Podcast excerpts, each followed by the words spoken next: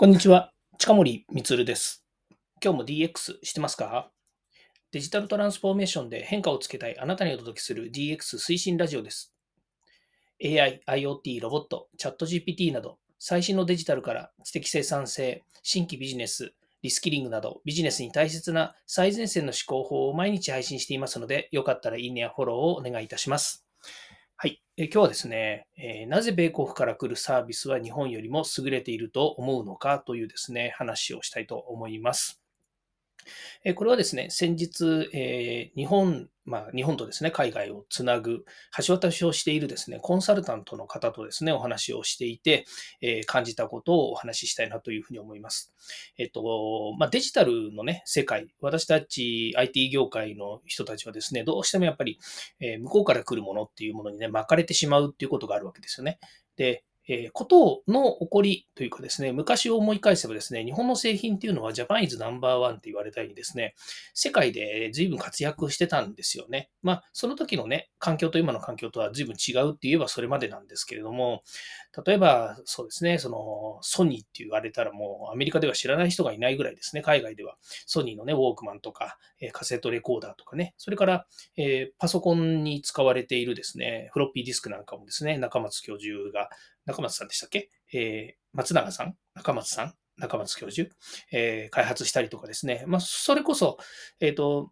当時ですよ。当時、日本って言われればですね、本当に最先端というかですね、まあ、ある意味ね、売り方が上手だったとかね、製品の作り方がうまかったとかっていうのはあったとしてもですね、世界の中では結構、えー、ね、日本って注目されてたわけですよね。それがまあね、失われた何十年、別に失われたわけではないんですよね。マーケットはあったわけだし。ね、日本が失われたっていうのは何を失ったのかっていうとですね、多分ですけど、これは多分ですよ。多分ですけど、やる気を失った。っていうところなんじゃないのかなというふうに思うんですよね。なぜかっていうとね、やっ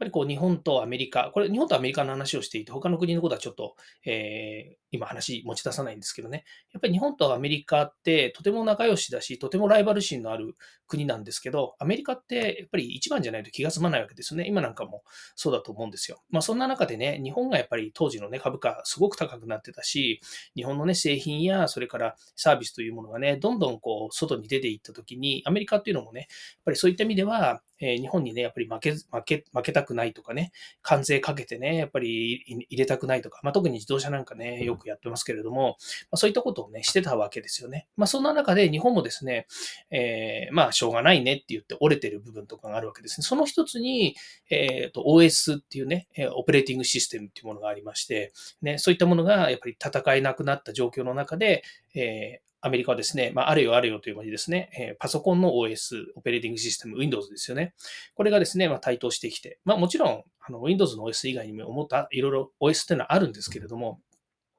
ただ当時のですね、あの、えー、マイクロソフトという会社が作った OS が、まあ、世界を席巻していたっていうことになるわけですね。まあ、そこから日本もですね、独自の OS があったりとかって言ってるんですけれども、やっぱりね、こう、なんていうんですかね、勢いのあるところに、まあ、ライバルとしてぶつけたとしてもですね、なかなかそれがうまく、えー、はまらないことっていうのはいっぱいありますよね。特にもうアメリカがそれこそね、あの国を挙げてこう推し進める、えー、事業っていっぱいこれまでもあったんですよ。で、その中でやっぱり日本ってね、戦うにはなかなかね難しい、えー、まあ、体力的にもそうですけれども、やっぱり立場的にもそうですよね。あの戦うのが難しい領域っていっぱいあったんですよね。まあそんなこんながあってもですね、日本とアメリカというのは今のところまだね、仲良しな国なわけですし、日本からえー、世界、まあ、日本だってね、世界の中でのプレゼンス考えたら、まだ高い方なわけですよね。だから別に負けたわけでもないし、失われた、えー、何十年って言われてる中で何が失われたのかっていうと別に失ったものはなくて、ただ単純に株価が上がらなかったりとか、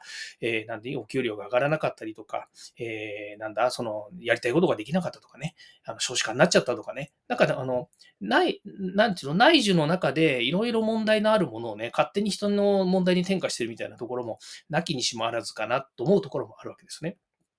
で、えー、じゃあなんでね、アメリカが来るサービスって日本よりも優れているのかっていうところね、そういうコンサルタントの、えー、と一緒にあの、話した結果ですね、一つだけわかることがあるんですよ。それはね、えっと、日本とアメリカって同じだって思ってる方が結構いらっしゃるんですね。いや、もちろん、英語話すしね、世界的な規模で言ったら英語圏の方が大きいんだから、マーケットもでかいでしょ。だけど、アメリカからしてみるとね、日本っていうのは日本語の参入障壁があってね、さらにあの、日本っていう国の中で、えー、すごく小さな島国の中でね、たくさんの人たちが、優秀な人たちがね、えー、いい製品やいいサービスを作ってるって向こうも思ってるわけですよ。だからこそ、アメリカは日本の市場に参入したいんですね。で、参入したい理由はあの大きく2つあって、1つは日本で流行ったものっていうのは、やっぱりそれなりの、えなんていう品質が結構日本って重視されるので、日本で流行ればですね、それなりにやっぱり得られるものも多いんですね。例えば、あの、トライアンドエラーとかやってもですね、日本っていうのは、えっ、ー、と、エラーのね、ところを見つけ出す能力っていうのもすごく高いので、サービス1回入れてですね、こなれさせるっていうところもあると思うんですね。それからもう一つはお金ですよね。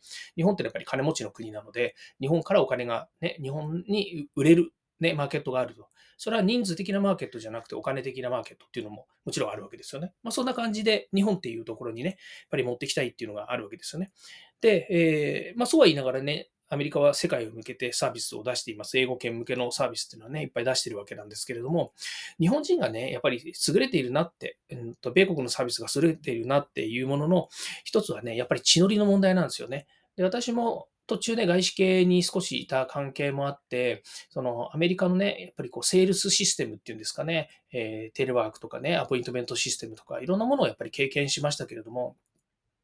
アメリカってやっぱりね、あの、すぐにお客さんのとこ行けないんですよね。まあ、片道3時間とか4時間とかね、車で行かなきゃいけないし、電車が通ってるわけじゃないし、日本ってよく言われるように、やっぱりこの東京圏だったら東京圏の中でいくらでもお客さんいて、毎日電車でね、4、5件のアポイントメントって取れるんですけれども、アメリカでそんなことやってたら1日1件回れるかどうかなんですよね。だから、なかなかね、やっぱりそういう中で、えっ、と、なんでしょうね、対面ビジネスみたいなものって難しい。だからこそ、インターネットだったりとか電話だったりとか、それから、えー、そういったその効率的にえことを起こせるような仕組みとか考え方みたいのが出来上がってるんですね。まあ、仕上がってきてるわけですよ。まあ、そういうのがね、やっぱり日本に入ってくると、あれ？日本ってそういうことなくても、やっぱりね、なんか感情の世界とかね、から、おもてなしの世界だとかね、から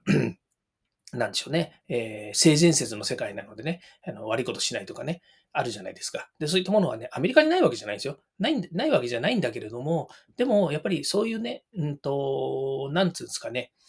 仕事と、仕事？ビジネスとプライベートは違うとかね、仕事は仕事でこういう考え方みたいなのがきっちりやっぱり備わっている。なんていうんですかね、仕事とプライベートがきっちり分けられているというかね、仕事に対してのやっぱりモチベーションというのはね、ちょっと違うんですよね。まあそういうのをね、すごく感じています。だからこそアメリカでできているサービスっていうのは、ものすごくね、その、えっ、ー、と、お困りごとに特化していて、それ以上のことはもうそれ以下のこともないみたいなものが結構あるんですよ。日本ってなんかサービス作ると、あれもこれもあれもこれもぶち込んで、全部がね、なんか、えー、ぼやっとぼやけちゃったみたいなね、そんなサービスとか製品ってあるじゃないですか。でもアメリカから来るものって、とっても良くて、しかも低機能。えー、とにかく問題は解決する機能はあるんだけれども、他のものが全く備わってないとかっていうものね、いっぱいあるわけですよ。だけど、それがね、またそれで受けちゃったりなんかするものも多いわけですよね。まあ、そういうようにですね、とにかくその、何ですかね、あの、えー、売れるものは何なのかとか、必要なものは何なのかっていうことをよくね、やっぱり分析されてるというかね、それはまあ、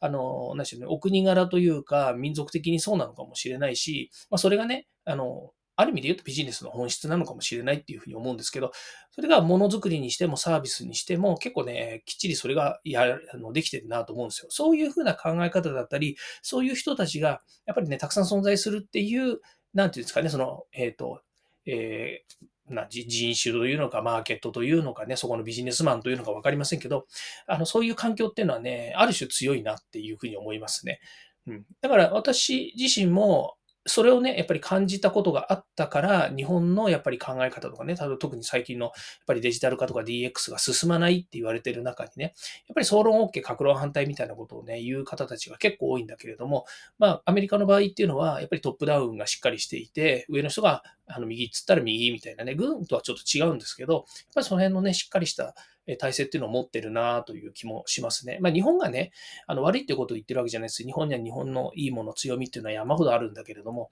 だけど、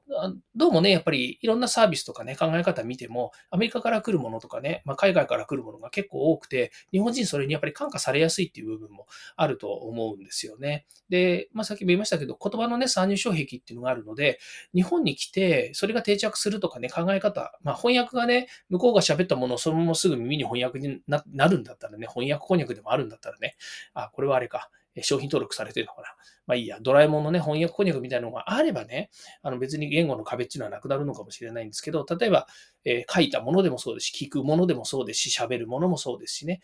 えー、そういったもの、まあ、貨幣の問題もあるかもしれませんけども、そういったものもね、全部、